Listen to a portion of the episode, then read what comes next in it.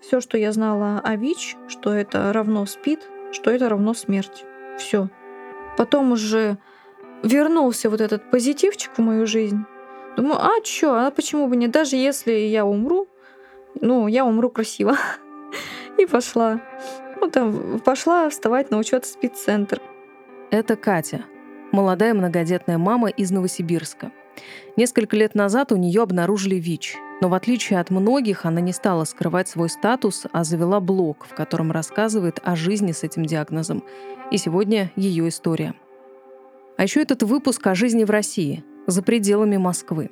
История Кати во многом объясняет, почему в нашей стране так много людей с ВИЧ.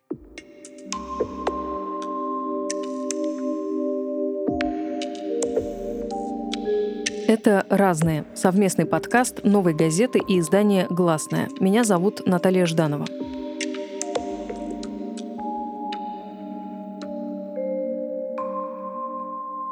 Герои нашего проекта — это люди, о проблемах которых принято молчать в российском обществе. Люди, которые остаются невидимыми для большинства. Да и многие из них сами предпочитают не особо выделяться. Так безопаснее. Мы хотим, чтобы их услышали — потому что именно незнание часто порождает стереотипы и дискриминацию. Катя родилась в Бурятии, в маленьком селе Читкан. Это всего семь улиц, старая каменная церковь и невероятная природа. Река, степь кругом, а вдали горы. Ну, у нас дом был самый последний там в селе стоял, то есть заезд в село, и если проезжать до самого конца, наш дом практически самый последний. После него начиналась просто э, степь, поле, поле, поле, поле, и потом начинается лес. Это безумно красиво. Она росла вместе со старшим братом. Семья жила в основном своим хозяйством. Когда ей было восемь, не стало отца. Он покончил с собой. Он пришел домой э, в выпившем состоянии, зашел в зал, там сел на диван, и тут просто резко встает и идет э, в нашу комнату, где стоит шкаф, и открывает дверцу. А в шкафу у нас стояли ружья, потому что он был еще охотником.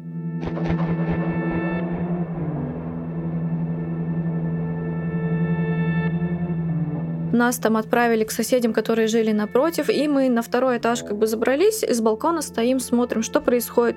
Смотрим, там приехала куча народу, там полиция, скорая, что-то происходит, там кто-то плачет, кто-то на взрыв кричит. Мы стояли, просто не понимали, что происходит.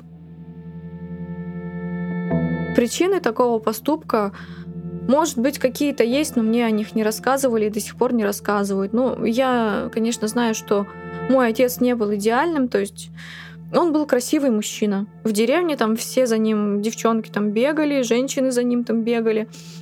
Вот, а он женился в итоге на моей маме, которая вообще там из другого там поселка, привез ее.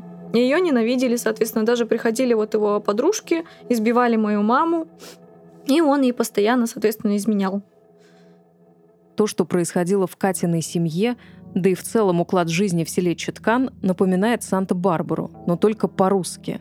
Меня, например, совершенно поразило, что когда отца не стало, его родители сосватали Катиной матери своего второго сына, дядю Сашу. Тот тоже начал пить, уносить вещи из дома, избивать, и выгонять его пришлось уже самой Кате. Всякими погаными палками удалось его выгнать, и больше он не возвращался. Ну, мама у меня трусливый человек, скажем так. Если что-то происходит, если как, какие-то там моменты, такие драки или еще что-то, но в деревне это у всех есть, она там убегала, сразу где-то пряталась. Вот. После армии брат у нас тоже вот пришел, и не знаю, что с ним произошло, но, в общем, если он выпивал, он становился очень дурным. То есть он не отвечал за свои поступки. А, одна история была, что он уже жил с девушкой, и э, напился, и, видимо, когда пришел домой, она ему что-то не то сказала. Соответственно, он начал ее гонять. И она прибежала к нам домой, чтобы там спрятаться, не спрятаться. И он следом за ней прибежал и начал крушить просто полностью весь дом. Вот. И мама испугалась, спряталась. Угу. Ну, я так понимаю, ты так об этом буднично рассказываешь. Это не что-то из ряда вон выходящее. То есть это довольно распространенное такое поведение да. мужчин. Да, Ну, в деревне это стандартное поведение мужчин. То есть я его довольно-таки насмотрелась, и, может быть, даже где-то на подсознательном уровне думала, что ну так и должно быть. Раз оно так у всех, значит, ну так и должно быть. И какое-то время тоже какое-то вот такое поведение терпела. Катя не представляла, что отношения между близкими людьми вообще могут быть другими. И уже в собственных отношениях она сталкивалась и с алкоголем, и с домашним насилием. Не было ни в Читкане, ни в семье и никакого секс-education. О том, зачем нужны презервативы, она узнала только в 17, когда уже была беременна. Ну, по поводу там полового воспитания, там секса, прокладок, предохранения, никаких абсолютно разговоров не было. Я не знаю почему, но реально их не было. То есть, ну, я сейчас со своими детьми начинаю уже об этом потихонечку разговаривать, они уже растут, подготавливать их, так сказать. Они там порой спрашивают, а что такое месячное, почему кровь идет. То есть, ну, им стараюсь рассказывать, ну, потому что они девочки, их надо к этому готовить. Потому что я прекрасно помню те моменты, когда вот, допустим, у меня это все наступило, и я вообще не знала, что это. Я думала, я сейчас умру. Вот. Тетя помогла, мамина сестра там младшая. Она вот, кстати, помогла хорошо. Она там с нами об этом уже потом с сестрой двоюродной поговорила. Как-то объяснила, что куда клеить, что куда не клеить. А вот по поводу именно предохранения, ну, я даже не знала, что такое презервативы. Я думала, это таблетки какие-то. До какого возраста? Ну, наверное, лет до 17. То есть ты уже забеременела, и ты не знала, что, что такое презервативы, когда да. ты была беременна? Я вообще не знала, что так можно. Первую дочку, Леру, Катя родила в 18. Она тогда училась в колледже в Улан-Удэ. Мы с мамой долго, конечно, об этом разговаривали, что делать, что не делать. В итоге пришли к тому, что она сказала, ну, типа, никакого аборта, я тебя поддержу, потому что, ну, кто знает, что может случиться. А вдруг ты вообще потом не сможешь иметь детей и так далее. Вот, приняли такое решение оставить. Приходилось одновременно учиться и работать. Катя окончила колледж, потом Бурятский госуниверситет и к 27 годам родила троих детей – в Новосибирске Катя оказалась 4 года назад, когда поехала погостить к отцу своего третьего ребенка. Все было вообще, ну, как бы хорошо, в принципе, можно даже сказать идеально. Но после того, как я родила, снег сошел, там началось тепло, и вот началась вот эта вот мартовская, наверное, беготня, когда чешется. Он начал там из дома пропадать, там после работы не всегда мог прийти там. Вот. Ну и потом выяснилось, что он э, познакомился там с какой-то девочкой молодой, и у них там завертелось, закрутилось. Я хотела от него уйти, дошло снова до того, что он начал меня избивать. Типа, никуда ты от меня не уйдешь. У него потом возникла идея, типа, уехать в Бурятию, ну, то есть, потому что там и дешевле, и проще, отучиться еще на одну дополнительную категорию, типа, на права сдать. И я такая, да, да, давай, конечно, я тебя поддерживаю в этом. А сама думаю, ну, наконец-то, скотина. И все, и он, соответственно, уехал, и я такая, ух, как хорошо дышится. Я сразу же там практически спустя время после этого ему пишу, типа, дорогой мой, э, как бы между нами все кончено, я тебе больше никто, ты мне больше никто. Я только и ждала этого момента, когда ты свалишь отсюда. И вот тут-то я познакомилась уже вот с нынешним молодым человеком три года назад. Нас ребята пригласили на свадьбу, там друзья. И вот мы сидим на свадьбе, там я выпившая, там все выпившие были. И там снимала какие-то сторис со свадьбы, и там попал как раз вот э, в объектив молодой человек. И, видимо, бывший-то это все увидел и звонит мне такой, чё, говорит, ты там уже все нового себе кого-то нашла? И я такая, да, конечно, нового нашла, а что нет-то? Дай-ка ему трубку. И тут просто слышу, типа, разго... ну, не весь разговор, а как бы то, что говорит мой молодой человек, такой, да, знаю, и что? И все. Весь разговор. И потом я такая, а что было? Такой, ну, типа, он сказал, что я спидозный, она спидозная, и каково тебе со спидозной встречаться? Типа, ты вообще знаешь об этом, нет? Э, ну, мы подумали, что ну, просто ему завидно, ему скучно, он злой. Ну, крыша потекла у человека всерьез, по сути, изначально не восприняли. Но только потом уже как бы через какое-то, через день, наверное, через два задумались, что реально, почему бы не провериться. Вот, и решили сходить, сдать анализы. мне позвонили вот из клиники и сказали подойти за результатами. И когда мы приехали, нас сразу проводили именно к главврачу. И он при нас как бы держал этот конверт, говорит, типа, «А вы откроете его или мне его вскрыть? Мы такие, ну, без разницы, как бы давайте вы открываете. Он открывает его и читает, что типа ваш ВИЧ положительный статус подтвердился. Типа у вас ВИЧ.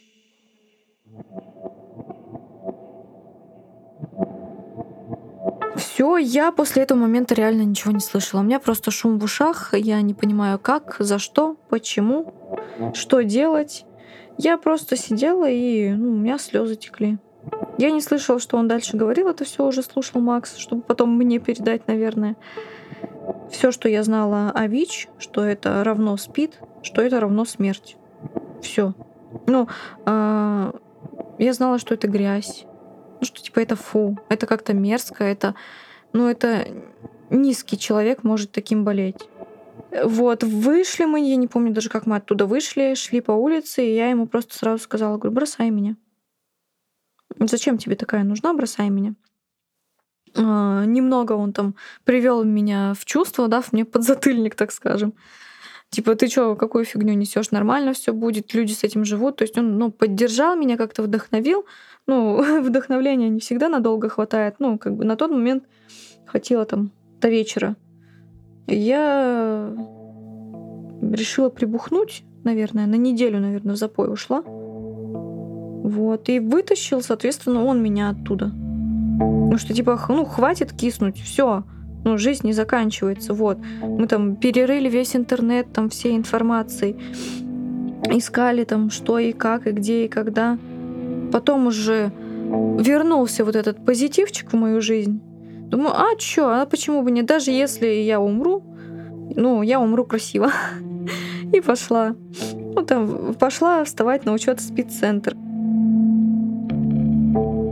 На какой-то момент я думала, что ну это капец, это просто жесть, я больше никому не буду нужна.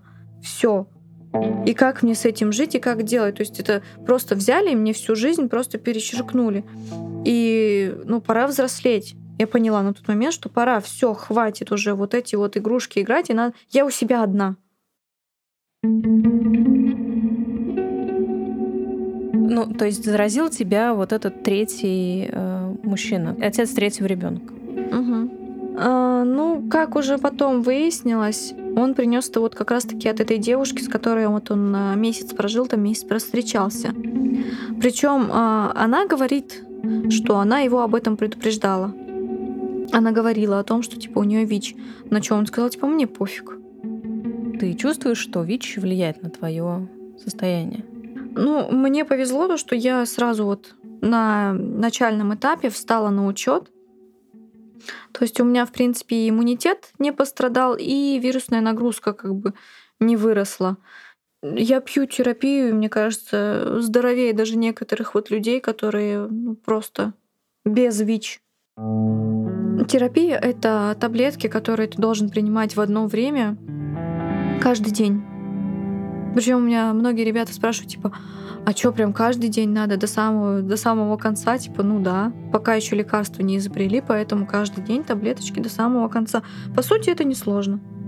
Потому что ко всему можно привыкнуть. Вырабатывается привычка. Ты просто уже утром на автомате встаешь, идешь, берешь эти волшебные таблетки, три штучки, и пьешь их. Все. Это как зубы почистить становится, ну вот так. У меня там, допустим, на первой терапии побочка была тошнота очень сильная. То есть я не могла даже спокойно сидеть, просто полоскала. На второй терапии я желтела. Ну как желтела? У меня желтели зрач... ну, глаза, белок желтел, и желтело лицо, кожа. То есть я ходила как цыпленок. Э, со следующей у меня аллергия пошла, то есть аллергическая реакция, там вся прыщиками всем покрылась, чесаться начала. Да и сразу же попросила заменить. И вот сейчас четвертая, ну, идеально. У меня, по сути, мое окружение все знают. То есть у меня нет такого, что я там скрываю. Нет, я, конечно, не хожу там и не говорю «Привет, я Катя, у меня ВИЧ». Это все как-то в процессе знакомства, в процессе общения выясняется. Там, особенно когда, ну, сейчас же вот люди обмениваются соцсетями, да, при знакомстве. В основном это сейчас Инстаграм идет. Ну и вот они такие, о, а что, у тебя ВИЧ? Такая, ну да. Такие, прикольно. Или ого. Или ой, до свидания. Нет, то и до свидания не было, один раз только такое было, и все. Можешь рассказать, как ты сообщила об этом там маме, например? Ну, как? Я просто позвонила маме, говорю, мама, говорю, у меня для тебя кое-что есть сказать. Говорю, так и так, у меня ВИЧ. Такая, фу, ты, блин, дура, говорит, напугала меня. Я-то думала, что все капец. Ну и чё, говорит, ничего страшного. Подумаешь, ну будешь таблетки пить. Ну, то есть она, она училась на медика. Ну, к сожалению, не доучилась, но она знает, что это такое. Умная женщина, мудрая, нормально отреагировала. То есть ничего страшного, господи. Подумаешь. Я, говорит, уж там понадумала себе. Вдруг ты еще раз беременная. Шучу, шучу, так она не говорила. Это я так боюсь. А, были ли люди, которые переставали общаться и меняли отношение к тебе из-за этого? Лично, ну вот лично прям там лицом к лицу я с такими не сталкивалась. Ну, были такие люди, которые там, допустим, мы были друзьями ВКонтакте, да, подписаны друг на друге. И они просто там взяли, отписались. Ну, я даже не помню, кто это. Я, то есть, ну, я увидела, что у меня там минус там 3-4 человека стало, но я не знаю, кто это. Ну, это были, наверное, просто какие-то там знакомые или под, ну, подписчики, я не знаю. Катя решила не скрывать свой диагноз и ведет блоги в Инстаграме, ТикТоке и Телеграме. Она рассказывает о ВИЧ тем, кто только столкнулся с этим диагнозом. Но за такую открытость иногда приходится платить. Из-за ВИЧ Катю, например, не взяли на работу. Прошла собеседование, мне понравилась компания, все, я им тоже понравилась. Они меня пригласили еще на одно собеседование. То есть я прошла собеседование с тем, кто, ну, с отделом кадров, можно так сказать. Второе собеседование было уже с непосредственным руководителем, кто будет надо мной стоять. А пришли к директору, тоже как бы все, ну, по моему мнению, все тоже было идеально, все было хорошо, мы так нормально поболтали, пообщались. Я там заполнила анкету, ну, стандартная анкета, анкета фамилия, имя, отчество там и так далее. Мы с ним поговорили, начинаем прощаться, то есть там до свидания, до свидания. Он такой, все хорошо, говорит, тебе, говорит, сейчас попозже девочки напишут, во сколько завтра прийти там на стажировку на первый день. Я такая, хорошо. Вот.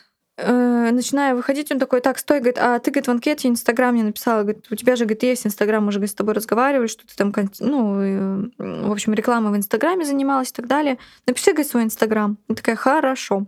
Написала, Вечером не дождалась ни звонка там, ни записочки от них. На следующий день тоже ничего не было. Ладно, я написала им прям на вот на ХХРУ в отклике, где вот мы с ними там переписывались, тоже написала, типа, здравствуйте, а вы про меня не забыли, как бы, куда, во сколько, когда приходить? И тут, ой, извините, я вам вчера вроде бы как бы отправила отказ, типа, на эту, ну, на этот отклик. Видимо, там Хахару что-то затупил. Ну, в общем, после собеседования с директором он принял, типа, отрицательное решение. Типа, изучил ваши соцсети, и ему там что-то не понравилось. Это был первый случай, и так как он был первый, это было, ну, так неприятненько, так скажем. Вот. Негативные комментарии там где-то ВКонтакте, где-то, не знаю, в Инстаграме, в ТикТоке я особо не получаю. Самые негативные комментарии это были вот когда мою статью опубликовал НГС. Это здесь новосибирская газета такая онлайн. Ну вот там, конечно, было просто жесть. А что, что, что было в статье и что писали в ответ? Ну там э, самая первая статья была обо мне, что типа что э, я тебя заразил ВИЧ, и ты теперь такая никому не нужна. Ну, то есть это слова вот моего бывшего. Вот, и там начали писать, ну да, типа, кому она что такая нужна будет, тем более, да с тремя детьми, да фу, и там, ну, в таком роде все, типа. Твой образ жизни э, и твой способ мышления сильно поменялись после постановки диагноза? Абсолютно. Абсолютно сильно. В другую сторону. Ну, может, как-то, не знаю, мудрости немножко поприбавилось. Ну, про себя могу точно сказать, что я сама в этом виновата. И я вот этот урок жизненный, он теперь будет до конца жизни со мной и напоминать мне об этом. ВИЧ касается каждого. Абсолютно каждого человека ВИЧ касается. тем людям, которые только с этим столкнулись, я придумала как бы такую фразу даже. Вот когда вы видите вот этот вот листок, да, на котором написано, что у вас ВИЧ положительный статус, просто примите это как чистый лист, с которого вам нужно начинать все сначала. Вам нужно жить сначала и что-то менять в своей жизни и жить по-новому.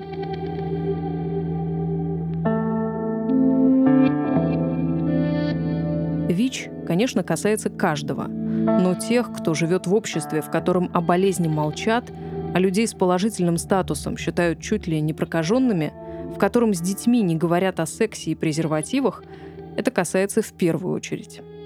Я работала над этим выпуском и думала, как один простой разговор со взрослым, родителями или учителями мог бы изменить жизнь Кати.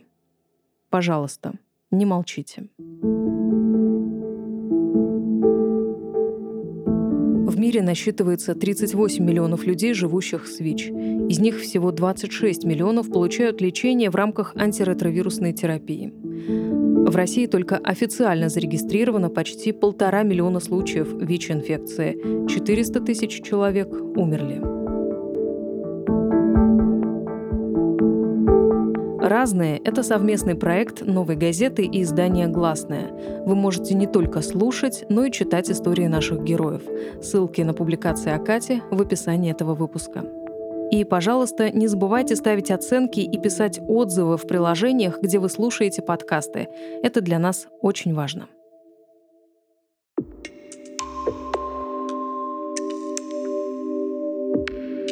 Над выпуском работали журналист Маргарита Логинова, композиторы Алина Ануфриенко и Александр Глушков, звукорежиссер Федор Балашов, технический редактор Ирина Быкова – Ведущая Наталья Жданова. Авторы и продюсеры проекта Юлия Счастливцева и Павел Каныгин.